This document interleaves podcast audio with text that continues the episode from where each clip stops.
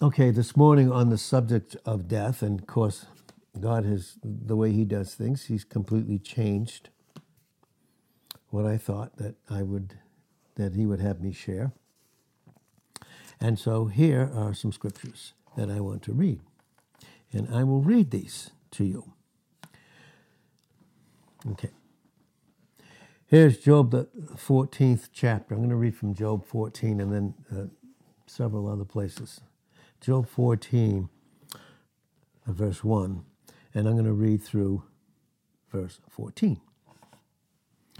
Job 14, verse 1 Man that is born of a woman is a few days, very short time, and full of trouble. He comes forth like a flower and is cut down. He flees also as a shadow and continues not. And do you open your eyes upon such a one and bring me into judgment with you? Then he asks this question Who can bring a clean thing or a clean one out of an unclean? And his answer at this time is not one. He said, Not one. Verse 5 Seeing his days are determined. Notice that? The days of every man that's born of a woman. And uh, that's kind of interesting today to have to say that. Isn't that true? Huh? Man, mankind is born of a woman. Very interesting.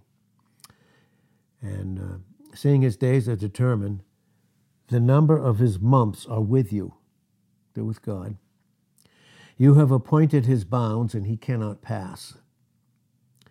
Turn from him that he may rest, right? that he may cease, and rest, till he will accomplish as a harling his day. Here's verse 7 For there is hope of a tree, if it be cut down, that'll, that will sprout again, and that the tender branch thereof will not cease. And obviously, this is referring to Christ.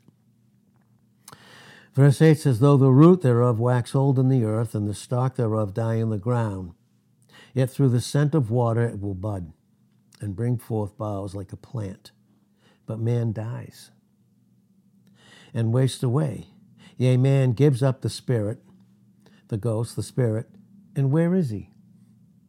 As the waters fall from the sea and the flood decays and dries up, so man lies down and rises not till the heavens be no more. They will not awake, nor be raised out of their sleep. Oh, that you would hide me in the grave. Is a man speaking through about all his troubles, hide me in the grave, that you would keep me secret until your wrath be past, that you would appoint me a set time and remember me. See, he's he's convinced that all this is, is from God against him. But Verse 14 says this If a man die, will he live again? All the days of my appointed time will I wait until my change come. You will call and I will answer you, and you will have a desire to the work of your hand. For now, this is through 15 and 16 of Job 14, for now you number my steps do you not watch over my sin? But yet, in verse 17, my transgression is sealed up in a bag, and you've sewed up my iniquity. Notice that? You've sewed up my iniquity. So he asks a question here. Number one, who can bring a clean thing out of something that's not? And in his mind, with his own thoughts, he says, No, not one. Then he asks the question again if a man die, will he live again?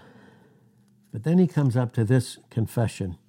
He comes up to this confession by the time you reach Job 19. Job 19, verse 25 says this For I know that my Redeemer lives. See, there's the answer. If a man die, will he live again? And he will. Why? For I know that my Redeemer lives and that he will stand at the latter day upon the earth. And though my, after my skin worms destroy this body, yet in my flesh in my body, these new bodies we will all get, will I see God. For whom whom I will see for myself. Notice that? Isn't that awesome? I will see for myself, and my eyes will behold, and not another, not a stranger, though my reins be consumed within me. And so, uh, what do we see when we look at the scriptures? We're going to look at John, the 11th chapter. John, the 11th chapter. Verse 1, it says, And, and now a certain man was sick. His name was Lazarus of Bethany. He was of the, t- the town of Mary and her sister Martha. And it was that Mary which anointed the, the Lord with ointment and wiped his feet with her hair, whose brother Lazarus was sick. Therefore his sister sent unto him, saying, Lord, behold, he whom you love. See, she knew he loved him. He whom, whom you love is sick. When Jesus heard that, he said, This sickness is not unto death, but for the glory of God, that the Son of God might be glorified thereby. Did you know that God is glorified by the death of every single one of His that are His? He's glorified by it. There's glory in it. Verse 5 says, Now Jesus loved Martha and her sister, Mary, of course, and Lazarus. When he had heard, therefore, that he was sick, he abode two days still in the same place where he was. Then after that, saith he to his disciples, Let us go into Judea again. And his disciples say unto him, Master, the Jews of late sought to stone you, and you're going to go there again? Jesus answered, Are there not twelve hours in the day? If any man walk in the day, he stumbles not, because he sees the light of this world. But if a man walk in the night, he stumbles, because there is no light in him. And boy, do we have light. Boy, do we have hope. Uh, one of the two men that just shared, uh, and we talked about the hope, the hope that's in us. In Colossians 1 and verse 27, it says, Christ in you, the hope, and hope there's guarantee the guarantee of an eternal, glorious future that will never again be ever interrupted or hindered in any way. And uh, so that's what he said. That's what we know that is being said there. Now, verse 11 of John chapter 11, it says, These things said he, and after that he said unto them, Our friend Lazarus sleeps. He sleeps. But I go that I may awake him out of sleep. Then said his disciples, Lord, if he sleep, he's, he's doing well. Why, you know, why would you want to wake him up? Howbeit, Jesus spoke of his death, because that's what the Christian, because in Romans 6 9, he that dies once, what? He dies no more. And even the physical body is in the grave, and is considered to be sleeping, waiting for the new resurrection body. And here, then Jesus said unto him plainly, albeit Jesus spoke of his death, but they thought that he had spoken of, of, of taking rest and sleep. Then Jesus said unto them plainly, Lazarus is dead. And I am glad for your sakes that I was not there, to the intent that you may believe. Nevertheless, let us go unto him. And believe here is trust. You see?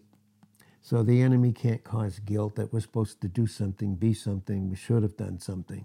No, it's just no matter where we are, we can believe in him, who is the life of even that loved one that's sick. Because Christ in Colossians 3 and verse 4 is our life.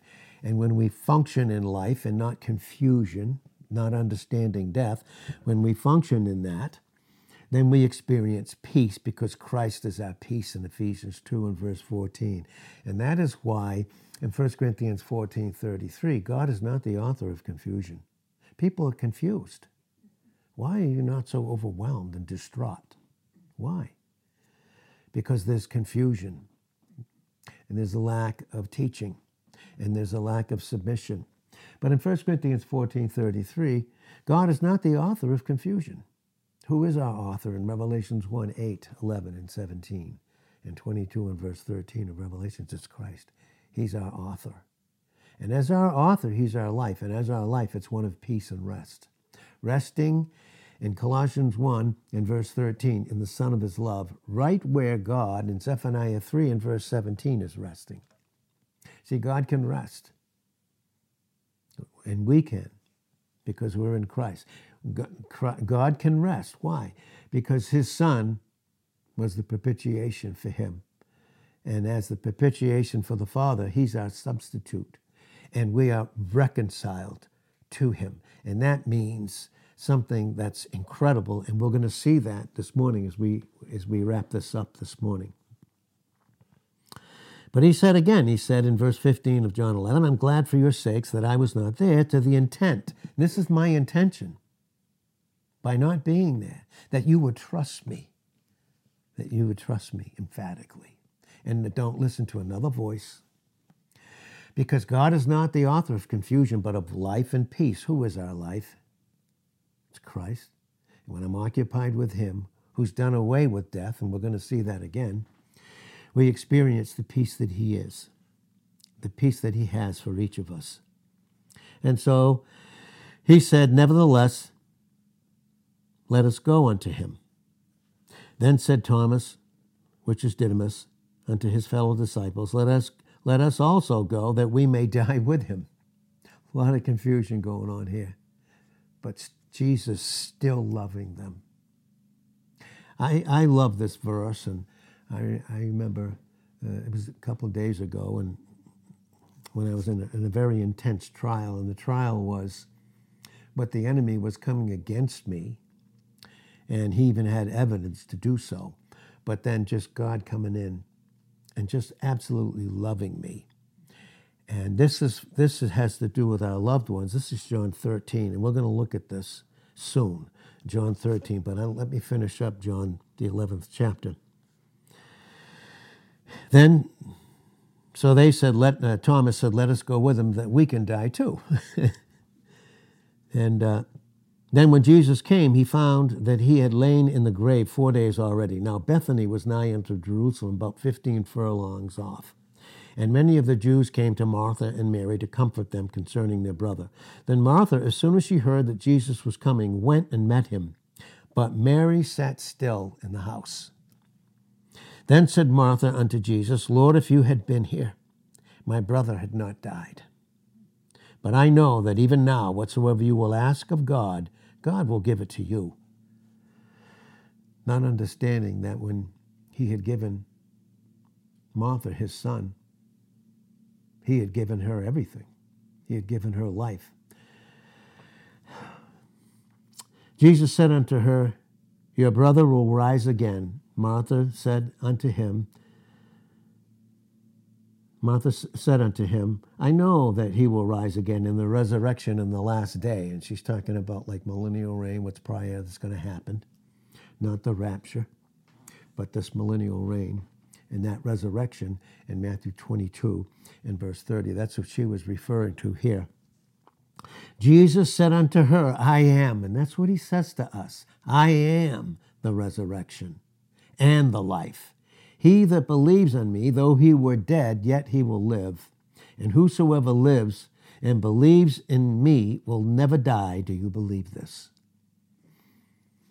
Some of my favorite verses, and some of these uh, over decades, have been really some of these verses that I've referred to. And having done you know, as a pastor and done in what some people call funerals. I've done many funerals for young people, older people, and people that died in their prime, and and uh, as well as as uh, many weddings. But but uh, and just seeing them, and Song of Solomon eight. And verse 6 says this Set me as a seal upon your heart. Remember, Song of Solomon is referring to Jesus Christ. That's who it's referring to. And he's saying, Set me as a seal upon your mind and your emotions, as a seal upon your arm, so that my mind and my emotions, one with you, will direct everything you do. For love is strong as death. Jealousy is cruel as the grave. The coals thereof are coals of fire, which have a most vehement flame. You can't extinguish love. Verse 7 of Song of Solomon 8 Many waters cannot quench love, neither can the floods drown it. If a man would give all the substance of his house for love, it would be utterly condemned. Contempt, it would be polluted. There's nothing you can give but only receive it. And this is what Jesus was teaching here. Back to John 11. She said unto him, Yea, Lord, I believe that you are the Christ, the Son of God, which should come into the world. And when she had so said, she went her way and called Mary, her sister, secretly, saying, The Master is come and he calls for you. Nothing like when he calls for us, huh? When we hear his voice in John the 10th chapter in the third verse, 14th verse, 27th verse, in the midst of all the confusing voices in 1 Corinthians 14, 6 through 8, there are a multitude of different voices, but there's only one voice that would have set as a seal upon our minds and our emotions and upon our arms. And it will give us tremendous comfort. Yes, there may be sorrow for a time, but there's going to be a, as we've learned through decades ago, a grand reunion with not, which nothing will ever again for all eternity ever separate us from all of our precious loved ones. So he calls, and as soon as she heard that he had called, she arose quickly and came unto him. Now Jesus was not yet come into the town, but was in that place where Martha met him. The Jews, and what was that place? What was the place that she met that, that Christ met Martha? The place of absolutely trusting him for everything. We're to never leave that place because that place is love and that's where we rest. Very confident and very comfortable in his love. The Jews then which were with her in the house and comforted her, when they saw Mary, that she rose up hastily and went out, followed her, saying, She goes unto the grave to weep there. Then when Mary was come where Jesus was and saw him, she fell down at his feet, saying unto him, Lord, if you had been here, my brother had not died. When Jesus therefore saw her weeping, and the Jews also weeping, which came with her, he groaned in the spirit, and he was troubled. He didn't chastise them. He didn't cause them to be guilty. No, no, he groaned he groaned for them. And he was troubled, and said, Where have you laid him? They said unto him, Lord, come and see. Verse 35 Jesus wept. He wept, and, and I'm sure in comfort, and, and I'm sure at times of weeping, not in a condemning way, but in a way that they would doubt his love, and they would doubt what he could do for them in whatever circumstance or situation they were in. Jesus wept in John 11 35. Then said the Jews, Behold, how he loved them. And some of them said, Could not this man, which opened the eyes of the blind, have caused that even this man should not have died? Well, we know in Hebrews 9, verse 22, it is appointed unto man once to die. It's Hebrews 9, verse 27, by the way. It is appointed unto man once to die, but then the judgment. Is there any judgment for us in Christ? None. Not for us, because we'll see what Jesus has done. Jesus, therefore, again groaned in himself, groaning in himself, came to the grave. It was a cave, and a stone lay upon it. And Jesus said, Take away the stone. Martha, the sister of, of him that was dead, said, Lord, he's, he's, his body is rotting, and he's been dead for four days. And Jesus said unto her, Didn't, didn't I tell you? And can, can you just hear the tone of his voice? Not an ounce of condemnation, no legalism in him. He fulfilled the law and did away with it. he fulfilled that that had no object, that would give no comfort, that, that couldn't touch us. Because we have a high priest who can be touched by the feeling of our infirmities. And it was all points. He went through things that we went through. Yet he did it without a sin nature, but he certainly had a human nature so that we can come boldly to the throne of grace and find mercy right in the nick of time in Hebrews 4 14, because we have a great high priest in those following verses in 15 and 16 of Hebrews 4. Take away the stone. He said, Didn't I tell you that if you would just believe, that you would see the glory of God? Then they took away the stone from the place where the dead was laid, and Jesus lifted up his eyes and said, Father, I thank you that you heard me. Because what was the who could answer if a man would die in Job 14, 14, could he live again? Oh, he'll live again in a most glorious, surpassing way that could ever imagine, that we could ever imagine. And yet we'll do it with him face to face for all eternity in 1 Corinthians 13 12. He said, And I knew that you heard you hear me always, but because of the people which stand by I said it, that they may believe that you have sent me. And when he had thus spoken, he cried with a loud voice, Lazarus, come forth. And he that was dead came forth, bound and bound hand and foot with grave clothes, and his face was bound about with a napkin. Jesus said unto him, Loose him and let him go. That's what Jesus did to death. He loosed it, the pains of it. He took away the sting of it. There's no sting for us, we know.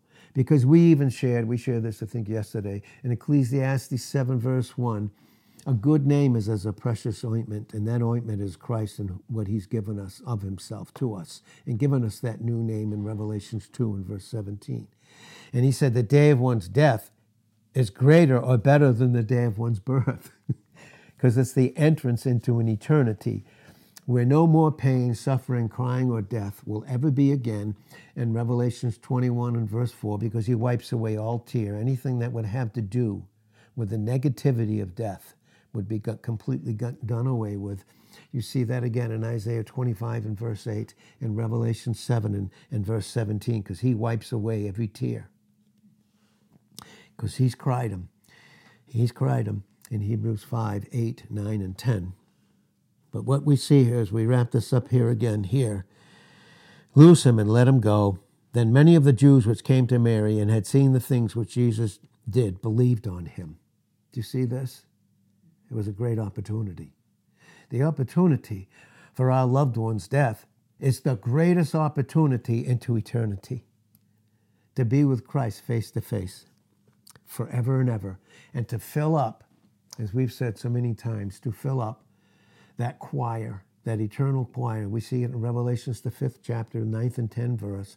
There are spaces that are empty, waiting to be filled with others to join in on that choir and sing the song of the Lamb. Behold the Lamb of God. Behold him. He took it away. He dealt with it all. Behold the Lamb of God. He's worthy. That's what they're doing right now uh, loved ones they filled have gone home to be with him. They've, they've filled their place in the heavenly choir. Job said, He's given me, while I'm on this earth, he said in Job 35 and verse 10, He's giving me songs in the night. But you know, in Revelations 21 and 23, there'll never be night again there. There's no more night in His presence because He lights it all up. There's no need for the moon, the sun, or the stars. It's Christ Himself who is that light. He's lit up each individual. He is that very light. But and and we see that some believed on him. It's a great opportunity. It's a great opportunity for multitudes. This is a great, great opportunity. And uh, so we see this finally. We see in Romans, the sixth chapter, you can read that there. Romans, the sixth chapter, in verse 9. He that dies once, what? Dies no more. It's just a passing through. For the Christian, in 1 Peter 2, verse 11, we're strangers and pilgrims. We're passing through. We're passing through. Does death, in that sense, what does it do? Watch in Hebrews, and we'll close with this. In Hebrews, the second chapter, Hebrews chapter 2, verse 1 says, Therefore, we ought to give the more earnest heed to the things which we have heard, like we're hearing this morning. Give them heed, give them place, lest at any time we should let them slip away.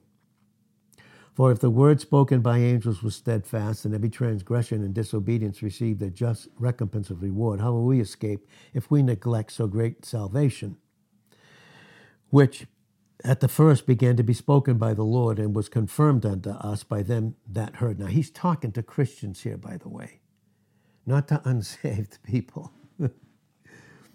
If we understand the whole preponderance of Hebrews, it unlocks the sixth chapter of Hebrews, which many have struggled over, and the tenth chapter of Hebrews. It, it'll explain a lot of that because it was just simply Hebrew Christians that were in Christ born again, part of the body, and they were leaving and going right back into the law, legalism, but it was a lie of the enemy to get him in the flesh and to try and convince them there's no hope.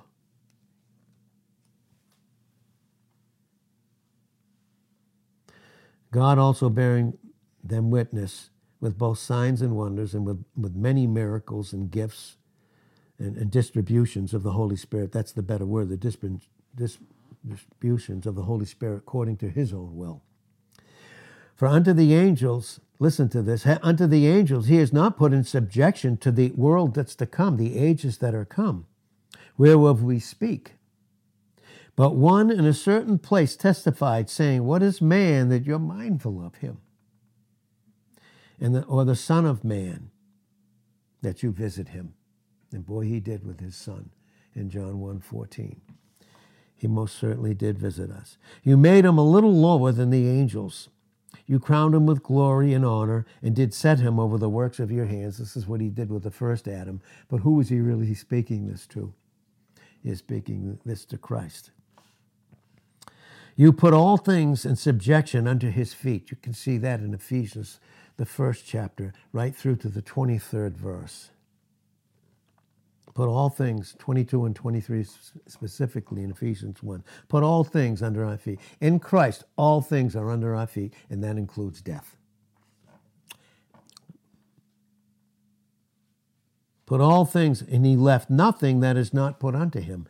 But now we see not yet all things under him. Oh, but when we get in his presence, and all our loved ones, oh boy, they'll see it. And we're still seeing it in part in 1 Corinthians 13 12. They are face to face. We're still in part, but waiting. But verse 9 says this But we see Jesus, who was made a little lower for the angels. Instead of for here in some translations, it's by the suffering of death. Notice the suffering of death, crowned with glory and honor. Our loved ones that passed through death, they are now crowned with glory and honor. Isn't that amazing? that he, by the grace of God, should taste death for every man. He took the sting out, he took it out completely. He had to be stung with it, obviously, but he took it out. For it became him, was everything about him, for whom are all things, and, and, and bringing, and whom are all things, in bringing many sons unto glory, to make the captain, the leader of their salvation, complete through sufferings for both he that sanctifies and they that are sanctified are all of one, for which cause he's not ashamed, there's no shame to call him, him calling us brethren, saying, I will declare your name unto my brethren. I want us to think about this that Jesus, right now, as multitudes are around him, he is singing with him, the Son of God in, in perfect humanity as a man, is singing with him praises to God with all our loved ones. This is what this is bringing out. I, he said, I will declare your name unto my brethren. In the midst of the church will I sing praise unto you. And again, I will put my trust in him. And again, behold, I and the children which God has given me. See? See?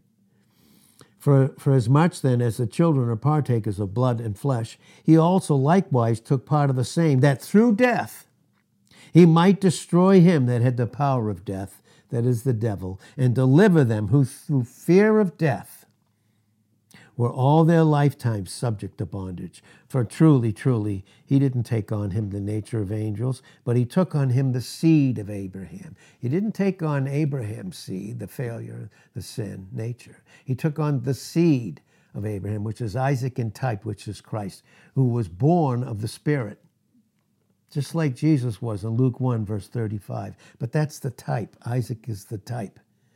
It wasn't, it wasn't a work of natural production, it was a supernatural work of God to answer the question if a man die, will he live again? Is Jesus alive? And is he alive forevermore? Is he? Are our loved ones alive more than they've ever been, evermore? Well, he took on him the seed of a, uh, the seed of Abraham, Isaac. Wherefore, in all things it behooved him to be made like unto his brethren. It was everything about him, that he might be a merciful and faithful high priest in things pertaining to God to make reconciliation for the sins of the people. See, it's not a sin issue in here, it's a love issue. For in that he himself suffered, suffered temptation, not like us with a sin nature, but with everything that came towards him. He felt that. It had a supernatural, divine answer. The answer was himself in response to everything. He's able to succor, to bring those deeply and close to him that are tempted. Tempted what? Not to believe, not to have hope not to think clearly in, re- in all reality, not to think that way.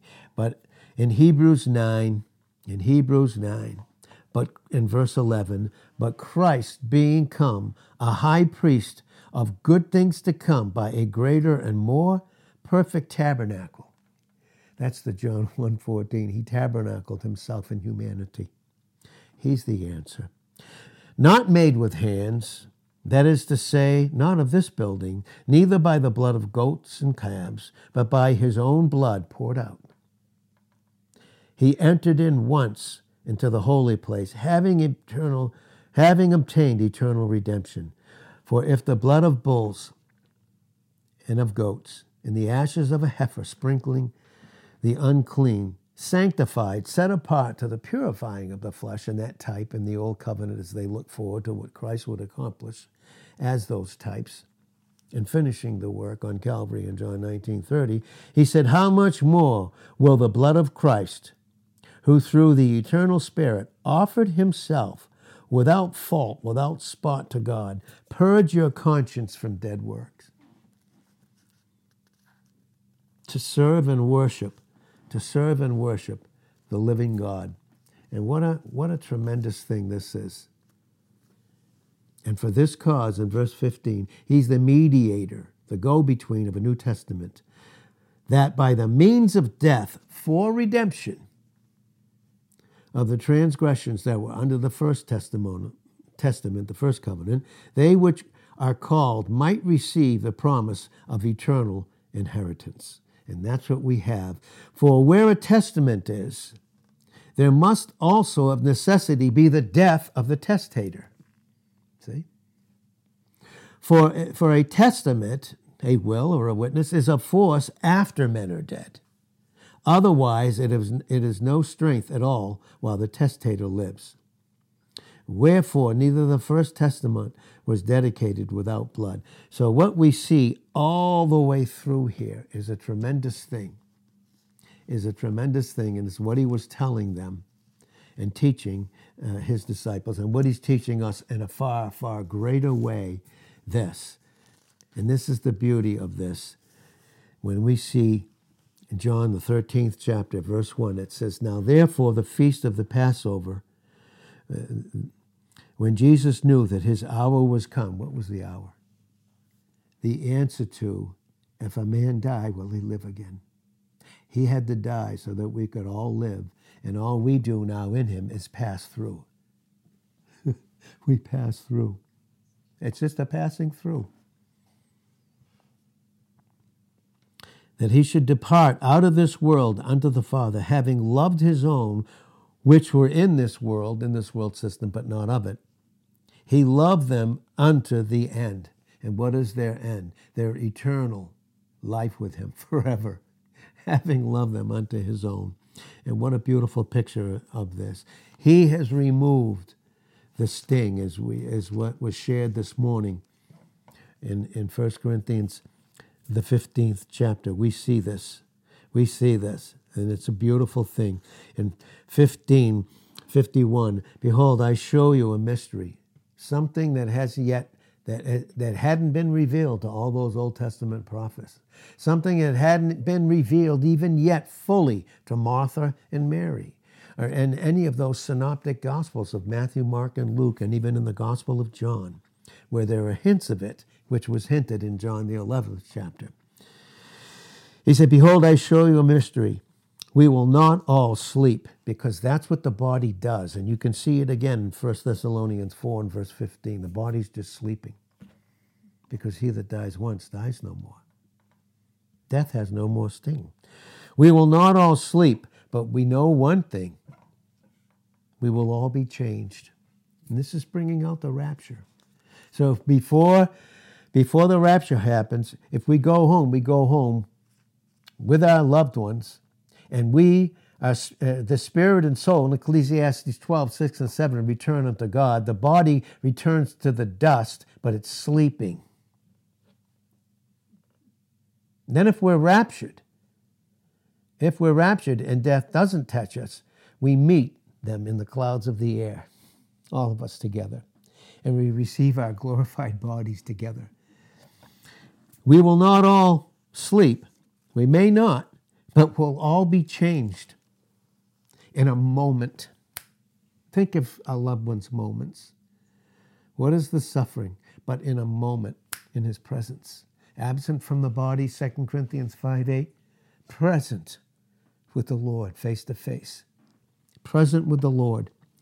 In a moment, Bell Laboratories, GE Laboratories, say it's between 11 one hundredths and 14 one hundredths of a second die, boom.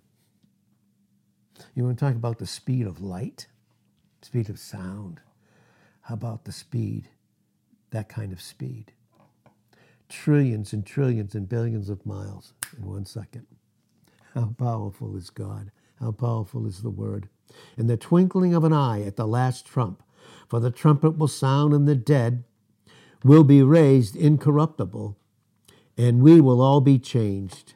For this corruptible must put on incorruption, and this mortal must put on immortality, so that when this corruptible will have put on incorruption, and this mortal will have put on immortality, then will be brought to pass the saying, what? That, eh, that is written, death is swallowed up in victory.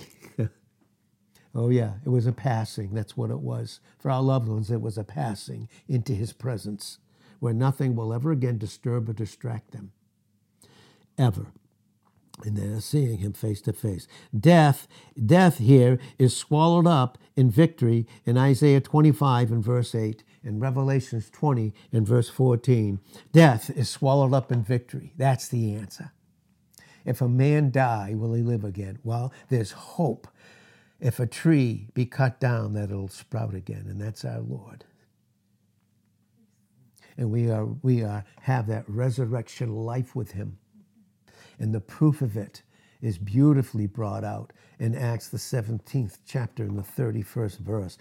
Beautifully brought out in Matthew 28, 1 through 6. He's not a dead one.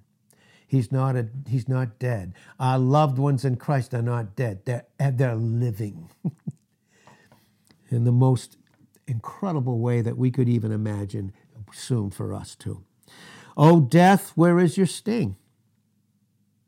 O grave, where is your victory? Remember what we read in Song of Solomon 8, 6 and 7. The sting of death is sin. Who dealt with it?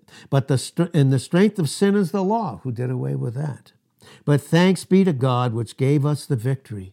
We're more than conquerors in Romans 8:31 through our Lord Jesus Christ. Therefore, while you wait, while you and I wait for our appointed time, in Acts 17, in verse 26 to 28, there's an appointed time, and you'll see it again in Psalm 39, 1 through 5. We have these appointed times, and we're to number our days by trusting Him in Psalm 90, verse 12, for every single detail while we wait.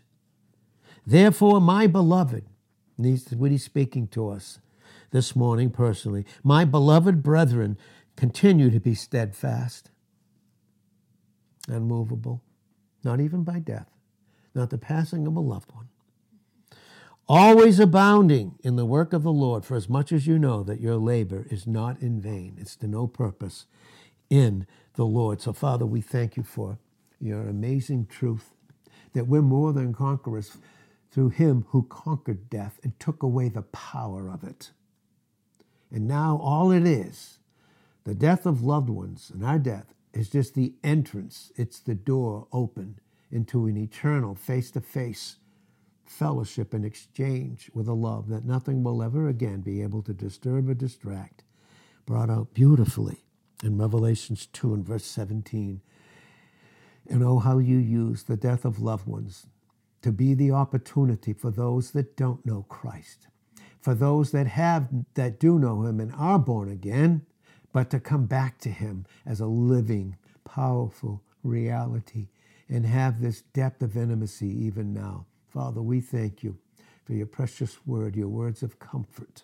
You make us comfort, comforters in 2 Corinthians 1 3 to 5. Father, thank you in Jesus' name. Amen.